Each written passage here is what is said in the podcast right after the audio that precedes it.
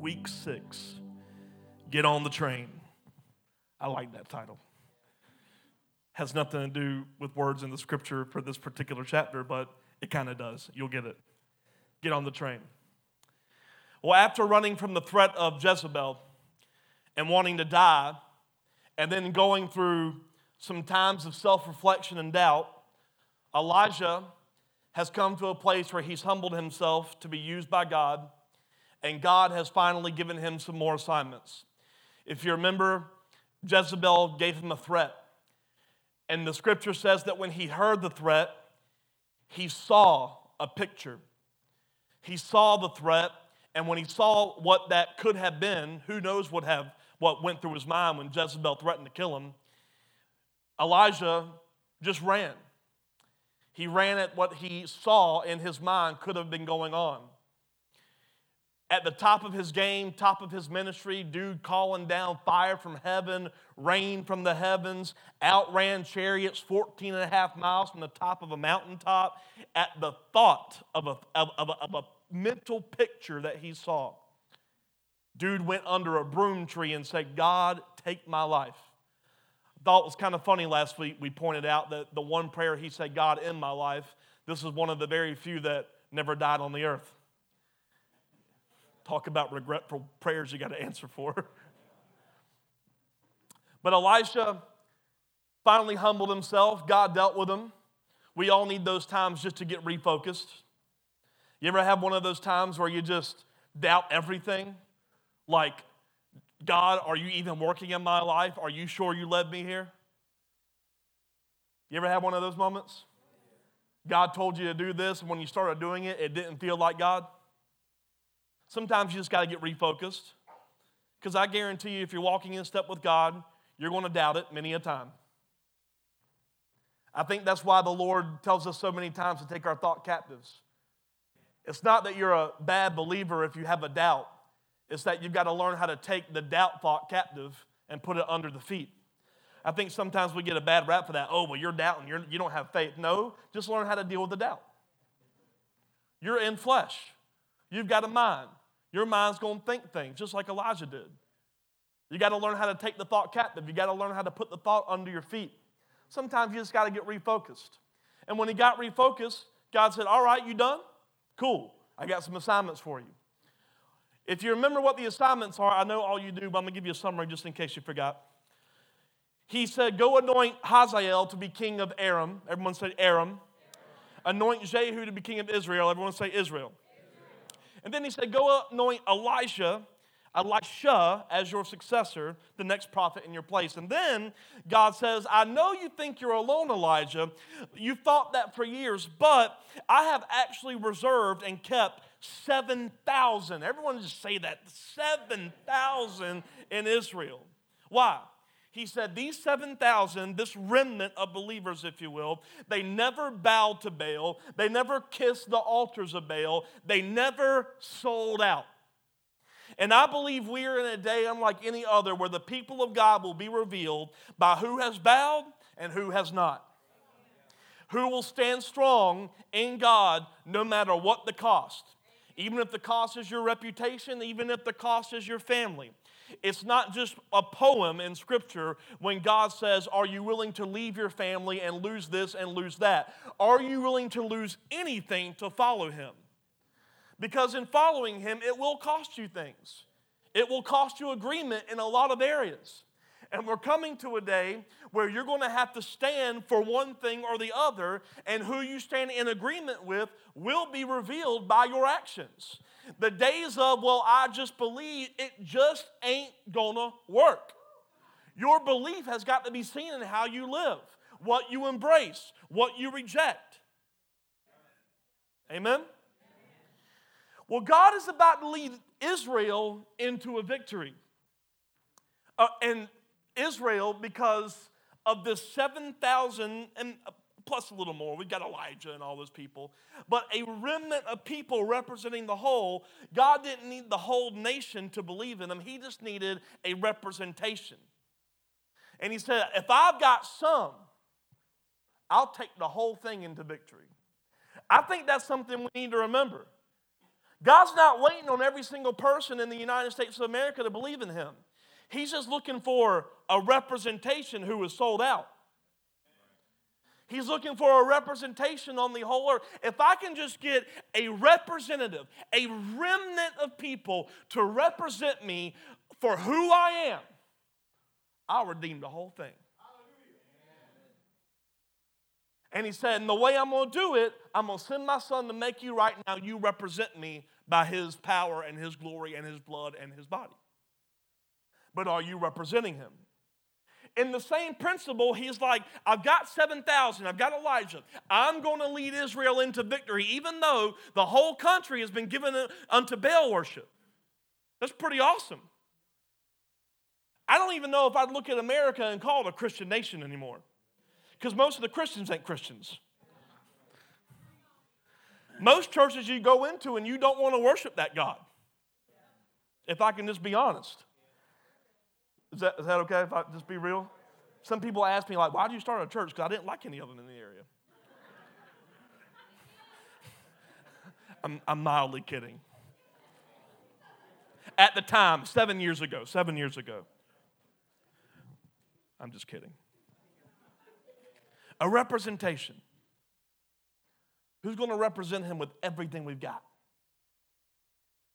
You want God to restore things?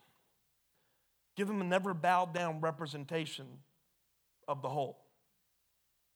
The Bible says something very interesting. He says the train of his robe fills the temple. What's this message called? Get on the train. The train of his robe filled the temple. Let me explain to you what the train was. I know this is probably a horrible example, but how many of you have ever seen The Wizard of Oz? Only one? See, we got one that is bold enough. There's a scene in it when the cowardly lion, they put that rug over him, and as he's walking up the steps, it's just dragging. That's called a train. Kings had trains. It's this long thing attached to a king where when he walked, it would just drag behind him. And a train's length, the length of the garment, was actually determined by how many victories the king had. See, when a battle was won, a defeated king's train would be cut off, and it will be attached to the new king's train.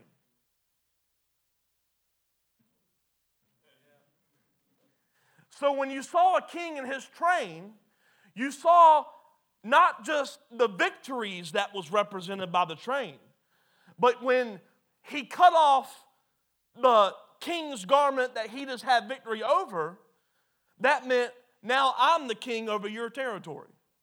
I just took your authority and put it on under me. You are no longer the king of your area. I am. And we worship of God that says his train fills the temple. The train filling the temple is speaking of his numerous number upon number of victories of yesterday, today, and tomorrow. Yesterday, today, and forever. See, that's why we need to understand that we have victory in Jesus. We are coming into agreement with an unending train. And if we are the temple of God and his train fills the temple, then that means that we as his body, as his temple, are full of victory. And at some point, you're either going to get on the train or live in the lie. Is this okay? Yeah. So don't doubt for a moment that you've got victory in Jesus. See, it's not just a cool phrase. His train is never ending. The proof of his victory is countless. There is no maybe. In him, you have it. But you've got to get on. You've got to get in agreement with the. If I am the temple of God, If he has made me his temple and he dwells in me, then that means his victory is so overwhelming there is no room for anything but. It fills it up. But I've got to get in line with it. So God tells Elijah, I've got a new king for, see if you remember, Aram, and I've got a new king for Israel. The only problem is that we've got other kings still existing. So we've got some battles to go through. We've got some wars to fight. We've got some territories and some authorities that have to be shifted around. Elijah, I need you to anoint these and get ready to get on the train of victory. This is making sense. So starting in verse 1 of 1 Kings chapter 20, about that time King Ben-Hadad of Aram mobilized his army, supported by the chariots and horses of 32 allied kings. They went to besiege Samaria, the capital of Israel, launched attacks against it. Ben-Hadad sent messengers into the city to relay his message to King Ahab of Israel.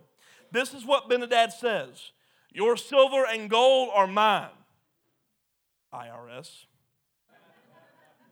"and so are your wives and the best of your children." How messed up is that? He said, I don't want all your kids, just the best ones, right? Some of y'all are thinking, would I have been passed up? Now, I want y'all to think about King Ahab for a moment. They just came out of 3.5 years of drought. Before that, he was ruthless. But now, he's on this back and forth, no backbone, because his gods were proven false. Elijah's God was proven real. He's still being manipulated by his wife, Jezebel. And he's at this place where you would think he would say, you ain't got my gold, you ain't going to have my silver, you ain't going to have my wife, and sure enough, not going to have my kids. But that's not what he says. In verse 4, he says, all right, my Lord. Talk about a suck-up. King Ahab's looking at the enemy king and going, all right, my Lord. Israel's king replied, all that I have is yours. Well, soon Ben-Hadad's messengers returned again and said, this is what Ben-Hadad says. I've already demanded that you give me your silver, your gold, your wives, and your children, but this time tomorrow, I'm going to send my officials to search your palace and the homes of your officials, and they will take away everything you consider valuable. Isn't it strange how similar this is sounding to okay, never mind. No, I'm not going there. Ahab had a politically strong and militarily strong reign in Israel, but they weren't strong enough to withstand this kind of attack. Remember, King Ben-Hadad's coming with 32 allied armies. That's a pretty big attack. That's a big threat. Now remember, they're fresh out of a 3.5 year drought, so they're weak. Don't you just love how God works? You see, one thing we need to understand is God has the whole picture in mind. He might provide for you for today, but he knows exactly what that provision is setting up for you for tomorrow. I find it funny when people try to bless people and their first thing is, no.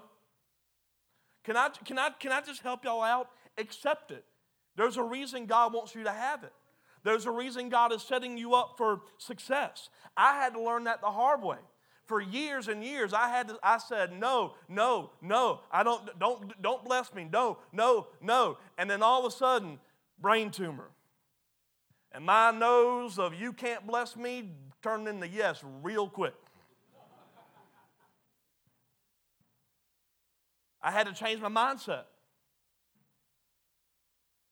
Don't think that provision today stands alone.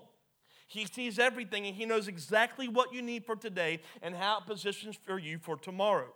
You see, Ahab is weak. He's got no backbone, and he surrenders everything. Take my money. Take my wives. Take my kids.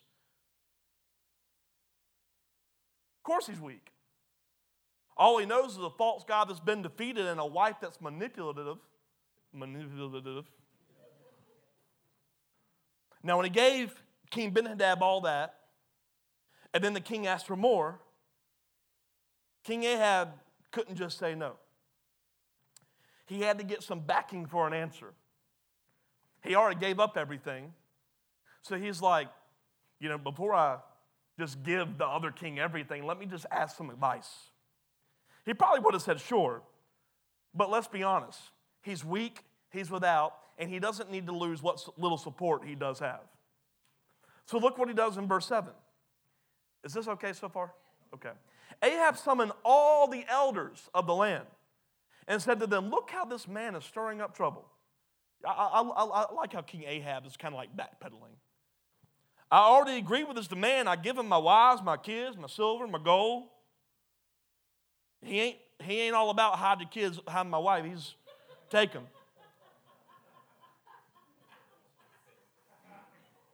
Don't give in any more demands, all the elders and the people advised. So Ahab told the messengers from Ben-Hadad, say this to my lord the king. I'll give you everything you asked for the first time, but I cannot accept this last demand of yours. So the messengers returned to Ben-Hadad with that response. He probably should have sought the counsel of the elders the first time. He probably should have sought the counsel of elders, like going to them about the testimony of Elijah's God instead of going to his wife, Jezebel. Probably would have seen a little bit of a different story. Well, this time he goes to the elders. The elders of Israel, they were seeing it right. They said, if you surrender all that, Israel will be lost. And at some point, Ahab, we have got to resist what the enemy is doing. At some point, Ahab, I know you want to get out of jail free card. I know you want to give up everything to make it an easy peace treaty. But at some point, we've got to stand for what's Israel's. They were under a king following the wrong God, but they were willing to discern rightly, and they spoke up. At some point, we've got to resist the demands of the enemy. And at some point, the church, no matter the leader, has to stand up and at some point say, no, enough is enough. Right. At some point, no matter if it's a just leader or unjust leader, the people of God have got to stand up and say, enough's enough. Because y'all may accept defeat, but our God's train fills the temple, and we are the temple of God. And if he has the victory, we're filled with it, and we're coming into agreement with the train, not your fear. At some point, we've got to resist what everyone else sees as okay. At some point, we have to stand for something.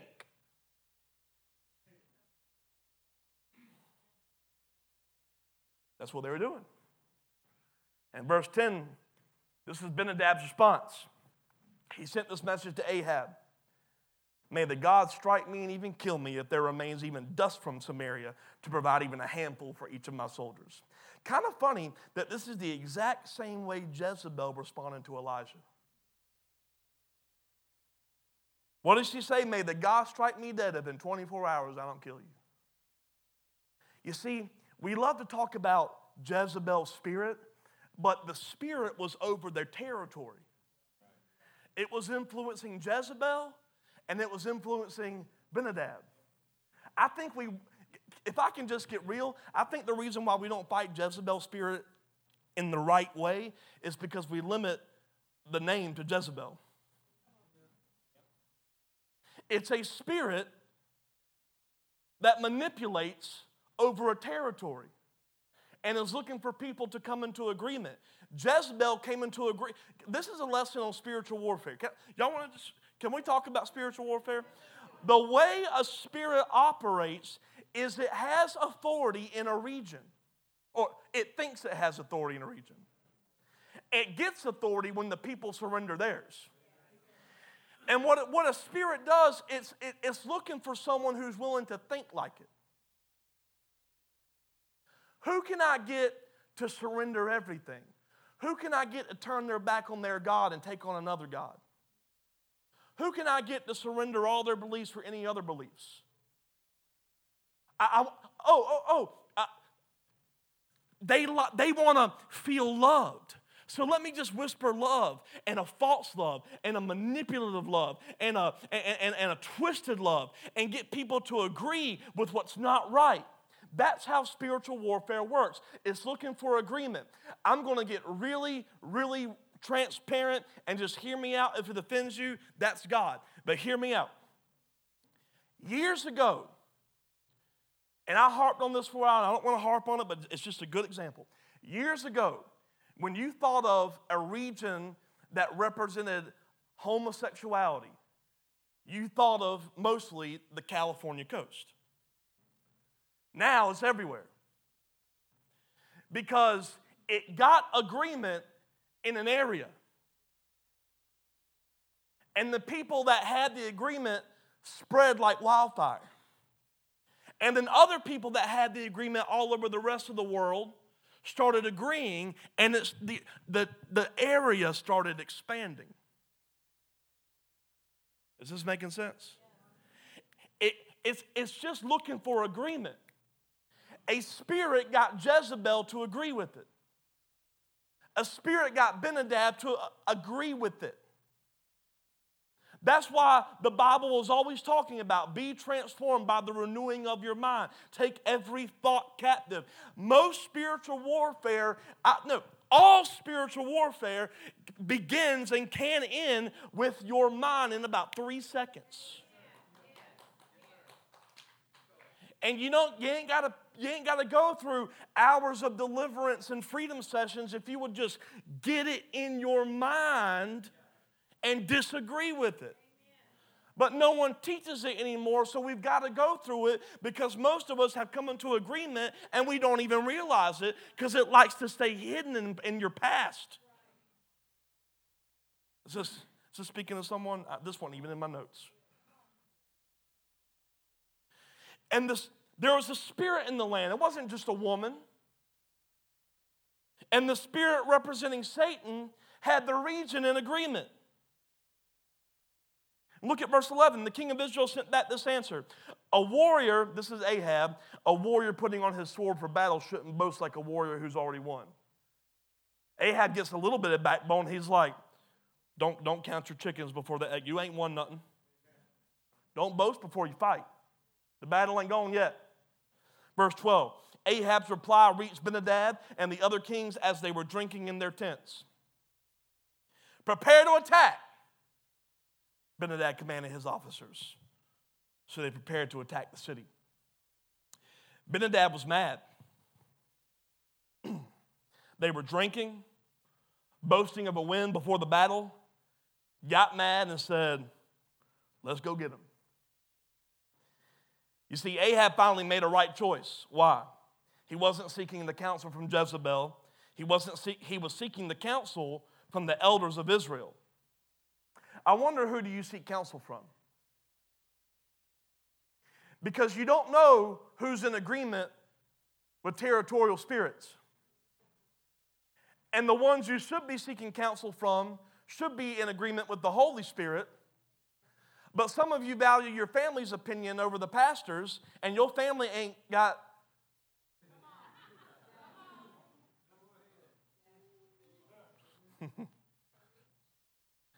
Isn't it funny whose opinions we value? We know the Bible says this, but we'll ask everyone who don't seek God. Well, she's my best friend who don't know God. You're seeking counsel from someone that probably has agreement in areas that they're not even aware of, and you just got wisdom from a spiritual authority in an unseen realm, and you wonder why your life is still on spirals.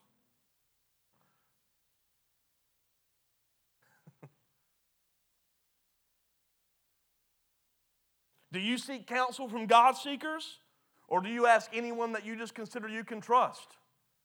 I'm just going to be honest with you. Trust is not a determining factor in who I seek counsel from. I've got people that I trust that I don't want their advice. I've got best friends who don't believe in God, maybe former best friends, that are more loyal than most church people. But I will never go to them for advice. And the times I do, I leave thinking, what a waste of flipping time. But that's what our American culture is. Who do you get advice from? I love them. I trust them. I've known them. Ahab knew Jezebel a while. Why do we put that at the forefront of how we seek counsel from people? You see, getting on that train of victory, we've got to get counsel from people who are seeking God just like us. Not everyone who says, I'm a Christian, is seeking God. Look at the fruit of their life. If their life is at a pause, why would you want their advice? If I can just speak to, we're really any age group in here, but people my age and younger, stop asking advice from people your age. They don't know what they're talking about because they haven't lived it. You're stupid if you do it. I just spent anointing oil all over.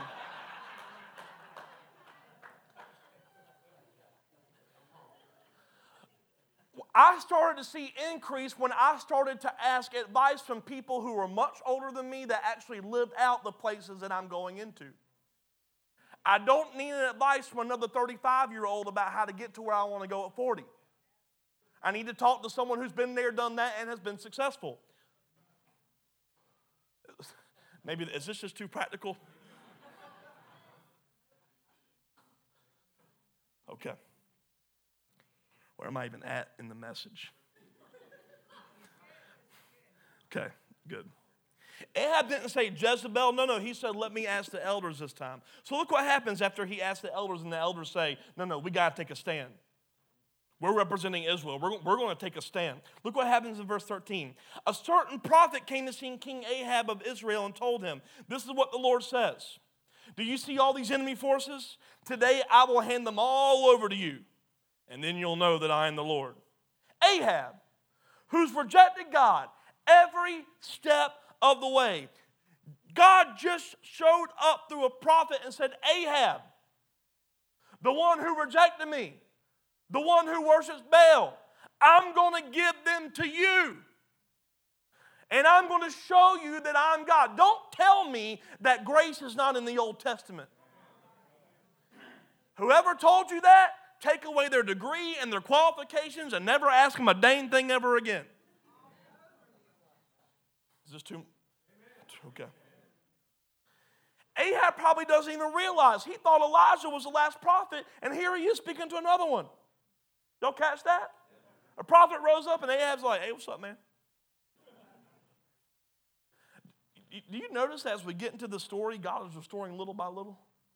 At first, it's, I'm Elijah, the last prophet.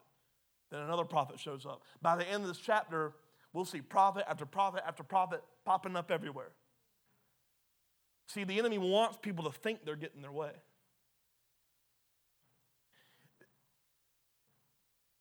Because even the enemy knows about the train. Can I just blow some theology out the water really quick? The devil knows he ain't going to win. This ain't about let me try to beat God.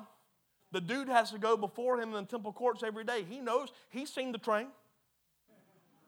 He knows what's going to happen. All he's concerned about, he's not trying to fill hell with devil worshipers. He's trying to take glory away from God. Let me just paint a clear picture. You don't get to go to hell and worship the devil. When you go to hell, you die. You will be done. I know none of y'all are. Maybe. But this is not a war about that. We get this idea. Oh, the enemy's getting his way. The enemy's getting territory. Look what's happening in all these movements, and look what's happening in our government. Do you realize that even demons fear and tremble at his name? You know why? Because they've seen the train. They know exactly what's going to happen. They understand that they have no chance when God shows up. That's why at his name they flee, because they know the train. They know the victory. They know that they can't get on it. They know they're going to be run right over by the name of Jesus. Jezebel thought she was getting her way. Oh, I'm going to take Yahweh out of the government. I'm going to take Yahweh out the city. I'm going to take Yahweh out the country. Ahab thought that he was getting Baal and he was taking over the Israel. But then a prophet shows up. Elijah shows up, and Elisha shows up. 100 hidden prophets here, 7,000 never bowed before. We may think that the enemy is gaining ground, but let me assure you, it all ends with a victory on the glory train. Do you understand me? That is why the Bible's very clear. We should not operate in fear. If you're operating in fear, that means you just got off the train.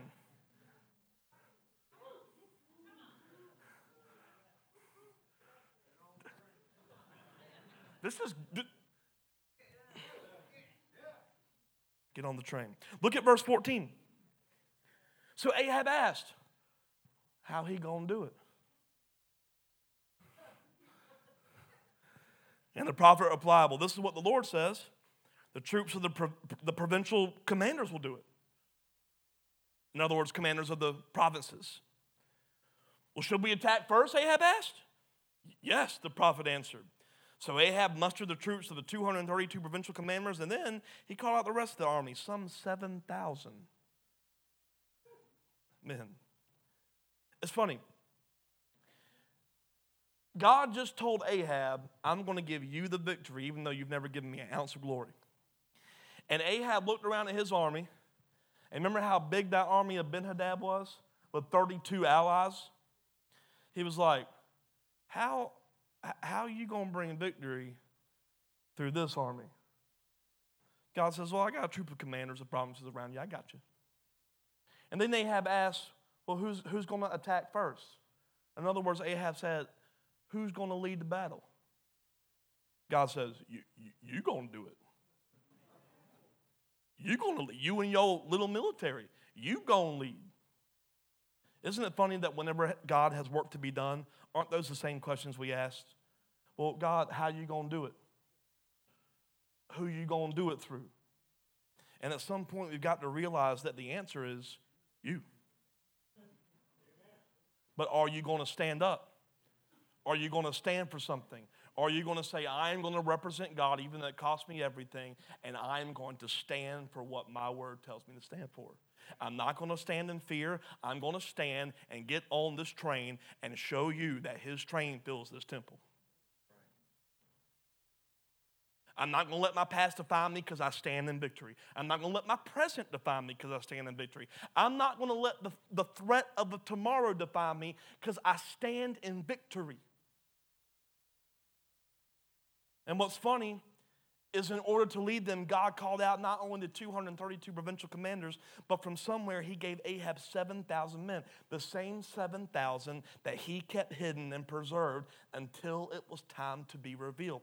Do you realize Jezebel was trying to wipe them out?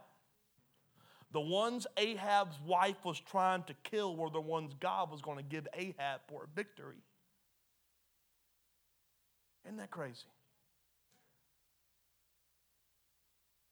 I hear people sometimes saying things like, I wish I was born another time.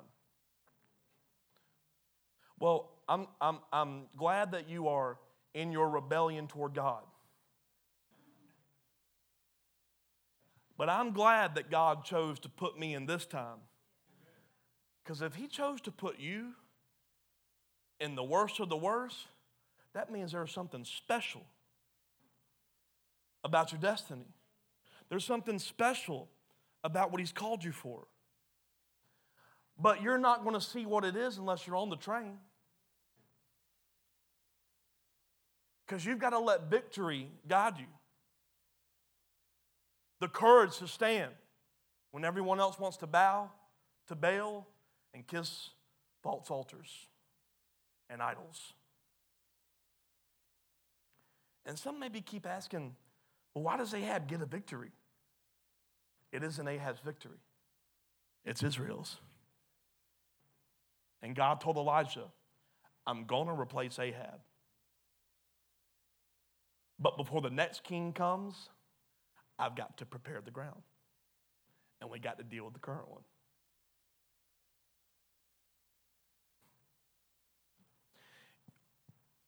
Why does God keep letting evil people win?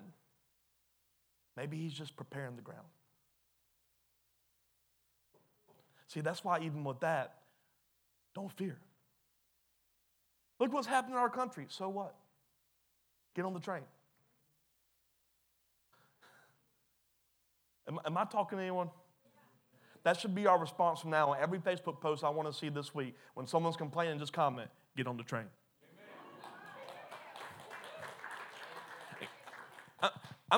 Get on the train in how we talk. I had a little bit of an Elijah moment this week. I talk a lot about how come like no pastors like me. Why are y'all laughing? I felt like that was a laugh of agreement.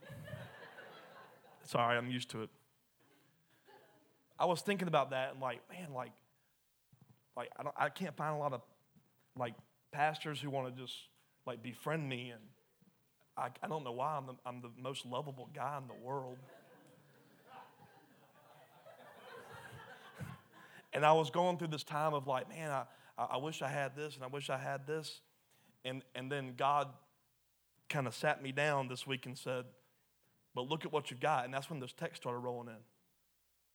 Powerful message. Thank you for being a great pastor. And God was like, why are you complaining with what you don't have when you should just look around at what you do have? And if I can just speak that over the house, we need to shift the comments from what we don't have to what we do have.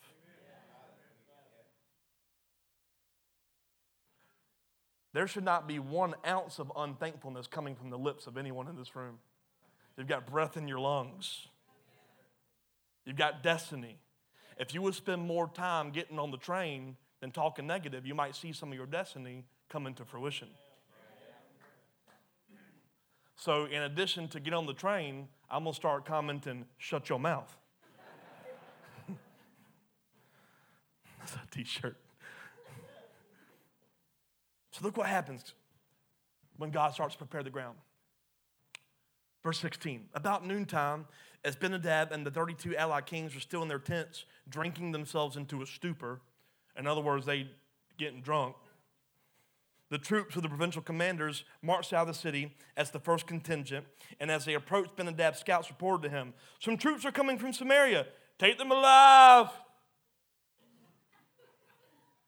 Ben-Hadad commanded, whether they've come for peace or for war. Some versions say, if they come for peace, take them alive. If they come for war, take them alive. Most people think that this was actually a drunk quote, because he should have said, if they came for peace, take them alive. If they came from war, kill them. So can you imagine Ben-Hadad being drunk? If they come for good, take them alive. If they come to kill us, take them alive. See, the Bible's real, y'all.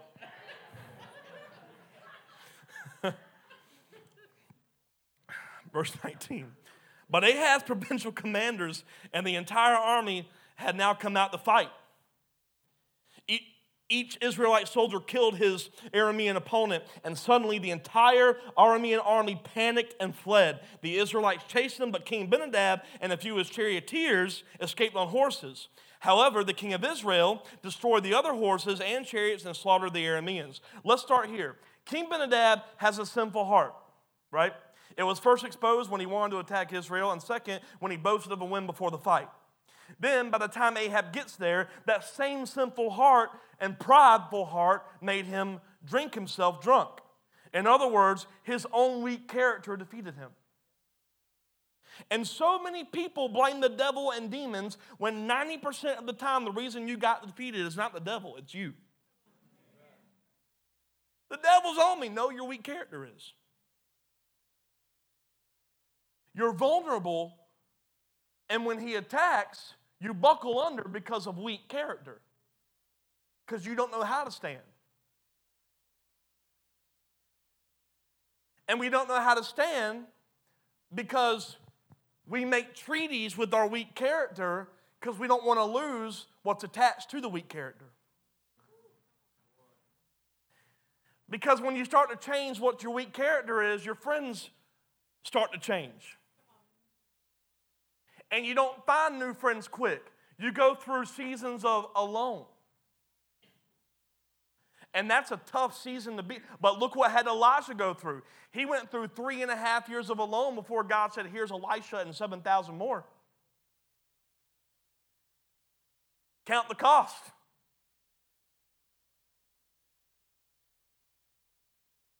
So Ahab followed what God said through the prophet. God's commands, they won an unlikely victory. Why? They came into agreement with the train. They didn't see it, but they came into agreement with it. All right, God, we're going to do exactly what you said. And they saw the victory. Look at verse 22. Afterward, the prophet said to King Ahab, get ready for another attack. Now think about this for a second. Miracle just happened. Has anyone ever gone through a time where it was like a spiritual attack for months, and then it lifted, and you just felt like, oh, thank God. This is what they were going through. 3.5 years of drought, huge army comes, and they got a miracle. They fought the army and had Ben-Hadad run away. And God didn't say throw a party. Through the prophet, God told Ahab, get ready for another attack. Begin making plans now. The king of Aram will come back next spring.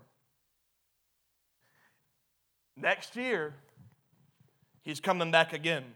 You see, the battle's been won, but the conflict wasn't over. He says, so get ready for another attack by making plans now. In other words, when you see victory, don't be naive to think all is well. Immediately after a victory, after war has been fought, after a battle has been, when you get through a battle in your life, when you overcome something against all odds, strengthen yourself and get ready for the next one that will come. An attack will come. And if you would start getting ready for that, you'd stop being so surprised when you get spiritually attacked. Lately in my life, when I go through a spiritual attack, people ask me, well, how you doing? I say, I'm not surprised. I'm fine. I got it. This may sound spooky or kooky to some of you. I don't care at this point. I don't preach for opinion or applause.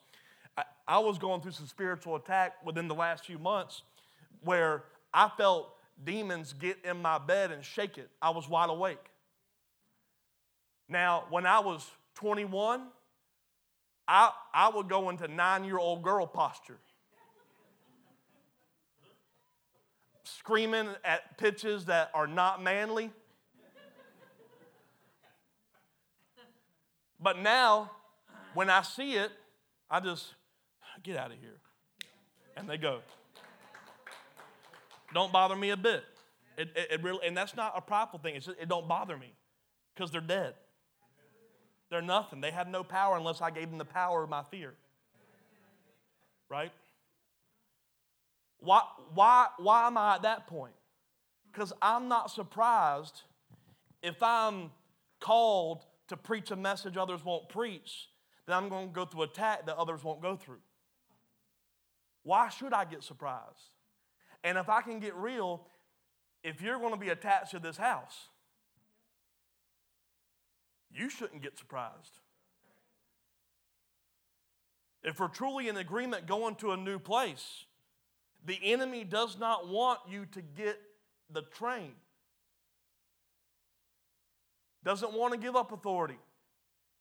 So it's going to try to taunt you and whisper to you and tell you you ain't good enough and remind you of past things. It reminds you what you did 5 minutes ago when you try to come into the worship area and give praise to God. The enemy is going to try. Don't get surprised.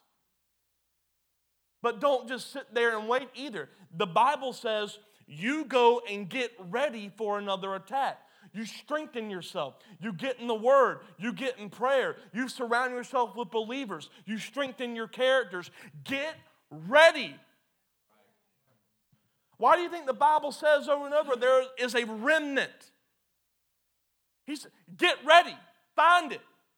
Get connected to it. Build a family. Fall in love with each other.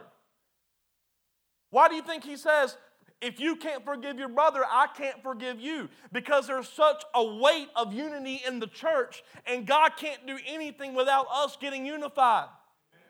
That's his design. I'll prove it to you in Genesis 1. I need something to command everything I created. Let me create Adam. And then out of Adam, let me create Eve. God, by his very design, has to have his authority through man. Think about it. To deal with this, he found one, Elijah.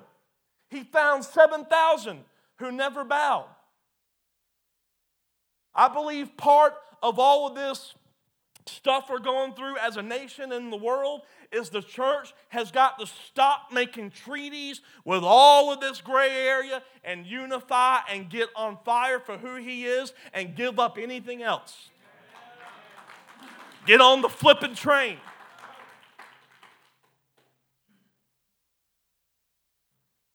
If you get on the train with God, you'll be ready. And an attack, it won't move you. I think that's an issue. That, can I just, this is to help. If you go through an attack and it moves you, it should reveal where you're at. You shouldn't be moved. And I'm not telling you that to put you down. I'm helping to reveal areas that you need to get stronger in. And if you don't know how to get stronger, don't be so prideful to just come to someone and say, help me get stronger. Don't wait for a small group program to get you stronger. Go find a group of people that you can start building strength with. Some people have family that do it. Some people don't. But look at this one. Verse 23. Is this okay? Drink water. After their defeat, Ben-Hadad's officer said to him, you know, the Israelite gods are gods of the hills. That's why they won. We can beat them easily on the plains. You see, while they're getting stronger, the enemy's planning his next attack. Only this time, replace the kings with field commanders. Recruit another army like the one you lost. Give us the same number of horses, chariots, men. We will fight against them on the plains. There's no doubt that we'll beat them. So King Ben-Hadad did as they suggested. Do you see the mindset, the spiritual climate, and the bondage of the area? The idea of this is what the Spirit had over the region. Give glory to God, just not Yahweh. They couldn't even give glory to Elijah's God. Oh, the reason they won because they worshiped the gods of the mountains, and they fought us in the mountains, and that's how they got favor. So we'll just fight them in the plains because they don't worship the gods of the plains. They worship the gods of... But you know that mindset is still current today. We try to come up with divine reasonings instead of going to the Bible to see who God is. We make up our own versions of divine influence. They're saying, well, their God is the God of the hills, not the plains, but we do it. God's powerful in the past, but not the present. God only has his elect and everyone else is doomed. Right? God's in this, but he can't be in that. When will we stand and say, God is God according to this word, and your opinions do not matter? Ben-Hadad's officers came to him with strategy based on their theology, based off their belief systems. This is the issue with the church. Strategy shouldn't come from theology. It should come from God. I believe theology is one of the most dangerous, divisive concepts of all time because people worship theology and they don't even know who God is. Because if you actually got to know God, multiple theologies would not be able to stand in his presence. It can't happen. He's only got one way, yet Christianity has one way in 55 different ways. They're not all right. And it's not okay to say it's all right. At some point, there has to be a stand to say, this is the God that I know. This is the God that he tells me he is. And I don't care what your years of theology school said and what your degrees say or what your opinions say. If it's not according to this, get that out of my thinking. And I believe that's why we're in this place of the remnant rising up, of trying to unify, because we got a lot of people who coming to a house like this.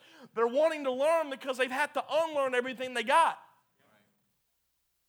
Do you realize in the past 7 years we're getting to this point because we've had to unlearn so much?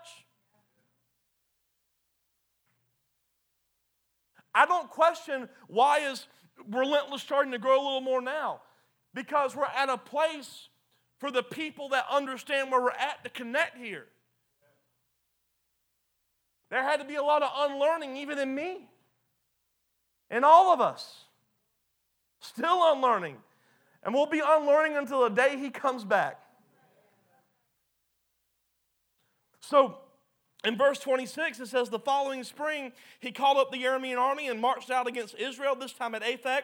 Israel then mustered its army, set up supply lines, marched out for battle. But the Israelite army looked like two little flocks of goats in comparison to the vast Aramean forces that filled the countryside.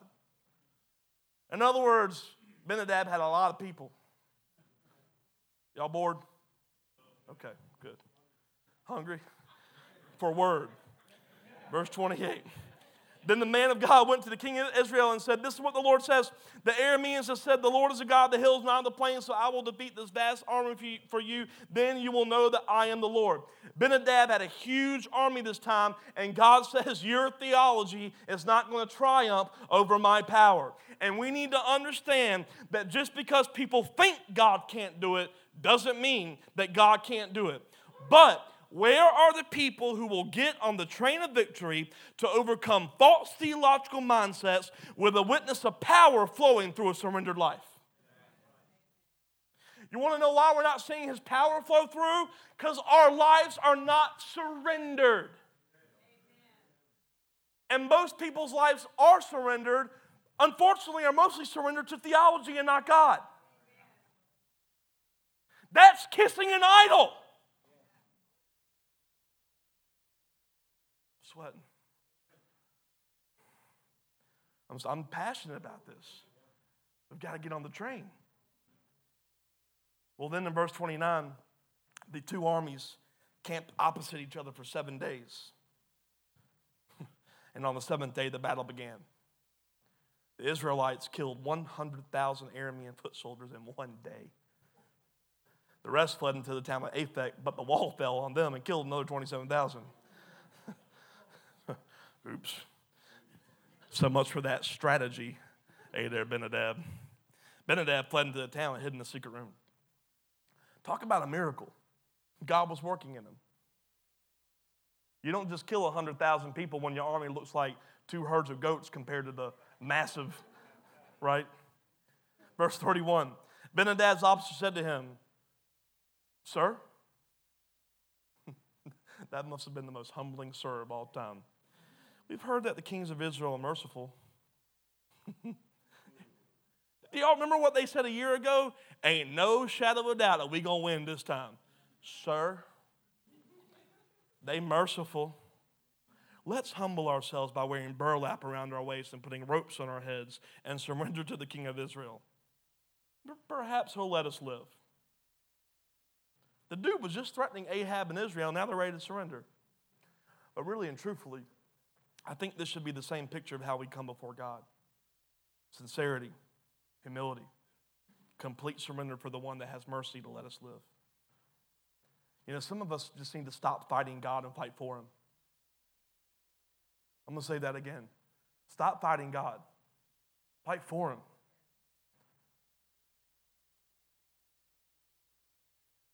Now, something about God. God was revealing himself again to Ahab. But God's got a different way of seeing people. You see, in 1 Samuel 16:7, it says this about God. The Lord said to Samuel, don't judge by appearance or height. I rejected him. The Lord doesn't see things the way you see him. People judge by outward appearance. The Lord looks at the heart. See, God looks at the heart of the man. And there's a lot of people who say they love God and even follow God at times. But some people follow God not to follow God, but just to get a reward or get a promise. They follow God with a selfish motive. Pharisees did it. Sadducees did it. Ahab just did it. Yeah, I'll do it. I'll go to church. I'll do the commands. I'll do all this. But in a moment, they'll trade God for their very own desires. God knew Ahab's heart. So look what Ahab does in 32. I'm getting to the end. So they put on the burlap and the ropes, and they went to the king of Israel, and they begged, "Your servant Ben-Hadad says, please let me live." The king of Israel responded, "Is he still alive?" "He's my brother." This is us episode. They weren't really brothers. He's saying like kinsmen. The men took this as a good sign and quickly picked up on his words. "Yes," they said, "your brother Ben-Hadad. Go get him." The king of Israel told him. And when Ben-Hadad arrived, Ahab invited him into his chariot. Talk about drama. Well, Ben-Hadad told him, "I'll give back the towns my father took from your father, and you may establish places of trade in Damascus as my father did in Samaria." And then Ahab said, "I will release you under these conditions." So they made a new treaty, and Ben-Hadad was set free. You see, Ahab saw this as a chance. Oh, yeah, I'm going to make a treaty with this guy. I'll have power. I'll have backing. Totally rejected the providence of God. Ahab has no business making treaty with this enemy of Israel. Too many people make treaties out of God's alignment. You want to talk about warfare? Half of your warfare will be gone if you'll break peace treaties you should have never made with the enemy. That's a deep one. Break peace treaties that you've made with the enemy. There have been areas that you've compromised with and you're totally okay with it, and it's called a peace treaty with an enemy. Stop compromising. Break the treaty.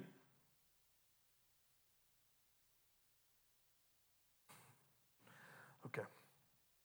So when God sees the heart of Ahab, watch what happens in verse 35 and 36. Meanwhile, the Lord instructed one of the group of prophets. Isn't that funny? Elijah, prophet, group of prophets. They're starting to be revealed.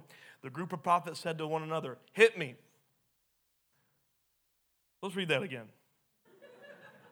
Meanwhile, the Lord instructed one of the group of prophets to say to another man, "Hit me."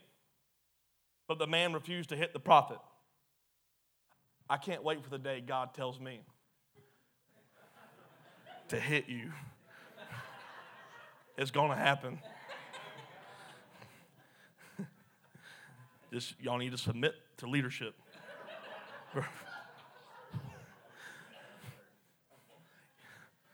Verse 36.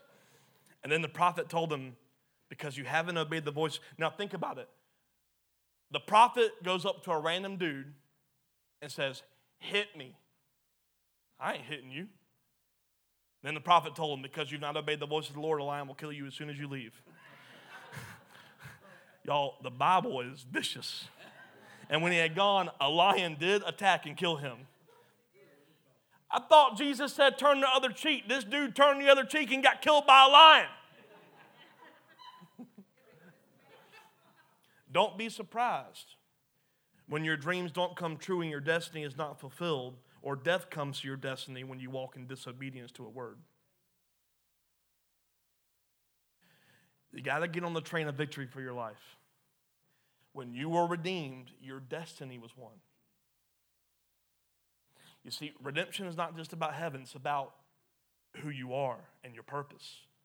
When you were redeemed by the blood of the Lamb, your destiny was won. Getting on the train of victory is about walking out your purpose.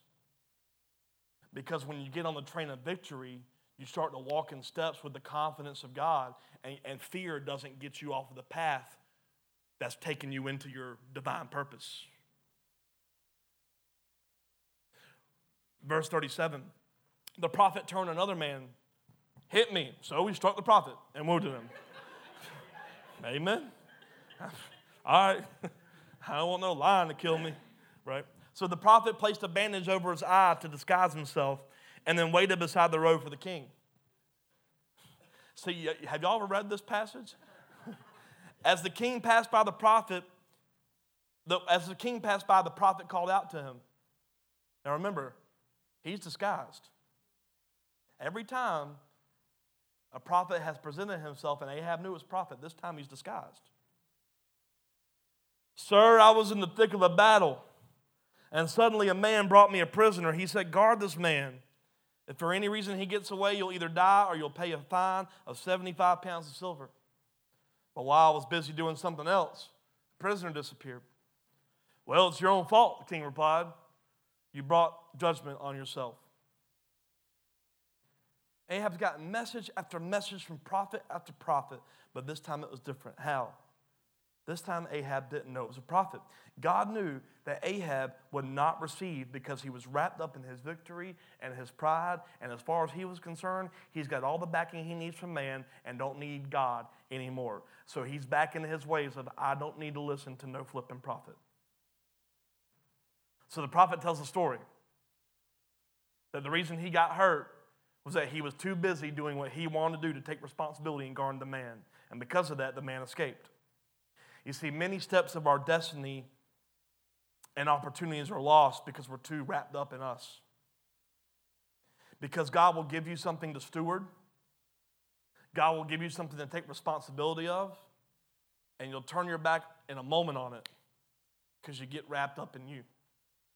That's why in Hebrews 12:1-2 it says, we're surrounded by a huge crowd of witnesses to the life of faith. Strip off every weight that slows you down, especially sin that trips you up. Let us run with endurance the race that God has set before us. You run with endurance by keeping your eyes on Jesus. But oftentimes, when God gives you something, we'll be focused on God for like a minute, and then we shift back to what we want to do. And a lot of times what you want to do is what your flesh wants to do or what the side of your soul wants to do that hasn't been redeemed, that has nothing to do with your divine purpose, and you're losing opportunities every day because you're wrapped up in yourself. See, in the story, he was supposed to guard the prisoner he was entrusted with. When you are unfaithful in what you're entrusted with, you'll be judged for it. What did the king say? You brought judgment to yourself.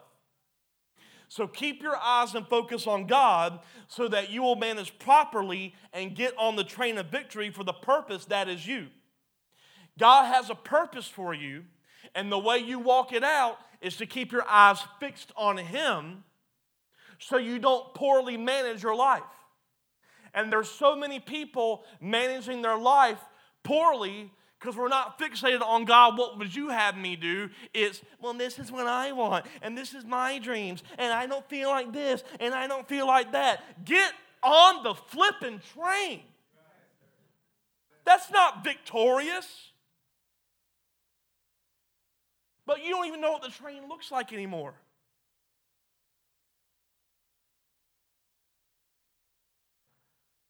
Verse 41. The prophet quickly pulled the bandage from his eyes. The king of Israel recognized him. See, immediately recognized him as one of the prophets. So we see that Ahab was very intentional. He didn't want to engage with him. The prophet said to him in verse 42, this is what the Lord says. Because you spared the man I said must be destroyed, now you must die in his place. And your people will die instead of his people. So the king of Israel went home to Samaria, angry and sullen. Isn't it funny how God has tried to show himself over and over and over to Ahab? And Ahab not only rejected God, but even this time when God said you're going to die, you'll be replaced. Instead of being repentant, he was just angry. No matter what the enemy looks like, no matter what the leader looks like, let me assure you that God will have his way. God told Elijah, I've got a replacement for the king. And look at the process. I'm going to give Ahab every chance, but I know his heart. That's called unconditional love.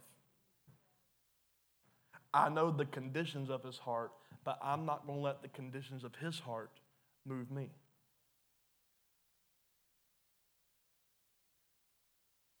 The question is, if you understand that God will have his way and God will have the victory, is will you get on that train? Is every step of my life I'm coming into agreement with, I know God's already got this. Why am I worried about it? Why am I tiptoeing around it? Why am I hesitant of walking forward? You see, it starts with repentance, but it continues with obedience. To see your life walk in the victory of a restored purpose, which was bought for you by the body and blood of Jesus. The world needs a remnant to stand up, stand for God, to see God have his way no matter what the cost. And when we start being transformed by renewing our mind and getting on the train, I believe we're going to see victories that we've only prayed about. Well, Kyle, you say that, but you don't know what's going on in my family. I don't care what's going on in your family. Get on the train. And when the enemy tells you see, you tell him right back, I know. You see, that's what happens when you see a little glimmer of light. All of a sudden you see something that tends to take it all away. You see a big fail. And in that moment, it's so easy to come into agreement with the fail. But God says, no, stay on the train. My train fills the temple of God. You are my temple. You are my people. You are filled with victory. You're not going to fail in your job. You're not going to fail in your purpose as long as you would focus on me. Don't let the voice of the enemy be louder than the voice of God. Don't let the threat of a fallen foe be louder than the promise of a risen king. Get on the train. The glory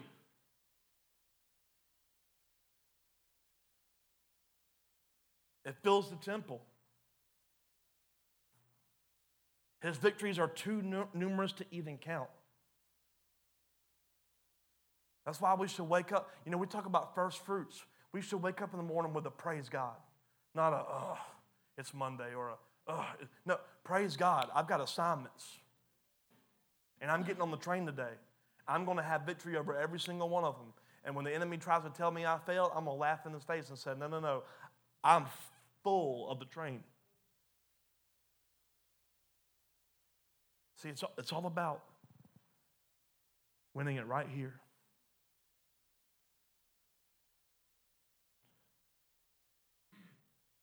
Get on the train. It's a whole new meaning to victory in Jesus. I encourage each and every one of you as we leave here tonight, when you go home tonight, I would just say, walk through your homes.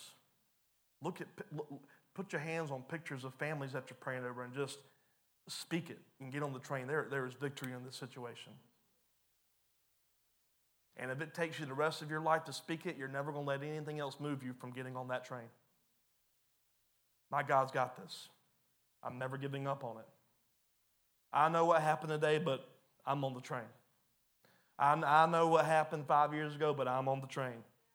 I know that I made this change in my life, and now it seems like I made the worst decision, but I'm on the train.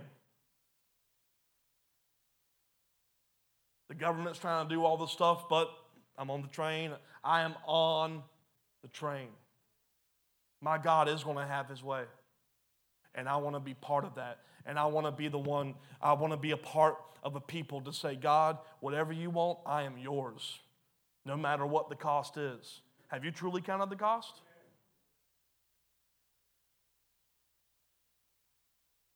Let's go there, no matter the cost. There's victory in Jesus. Amen. Amen. Let's stand. Can we give God praise tonight? Amen.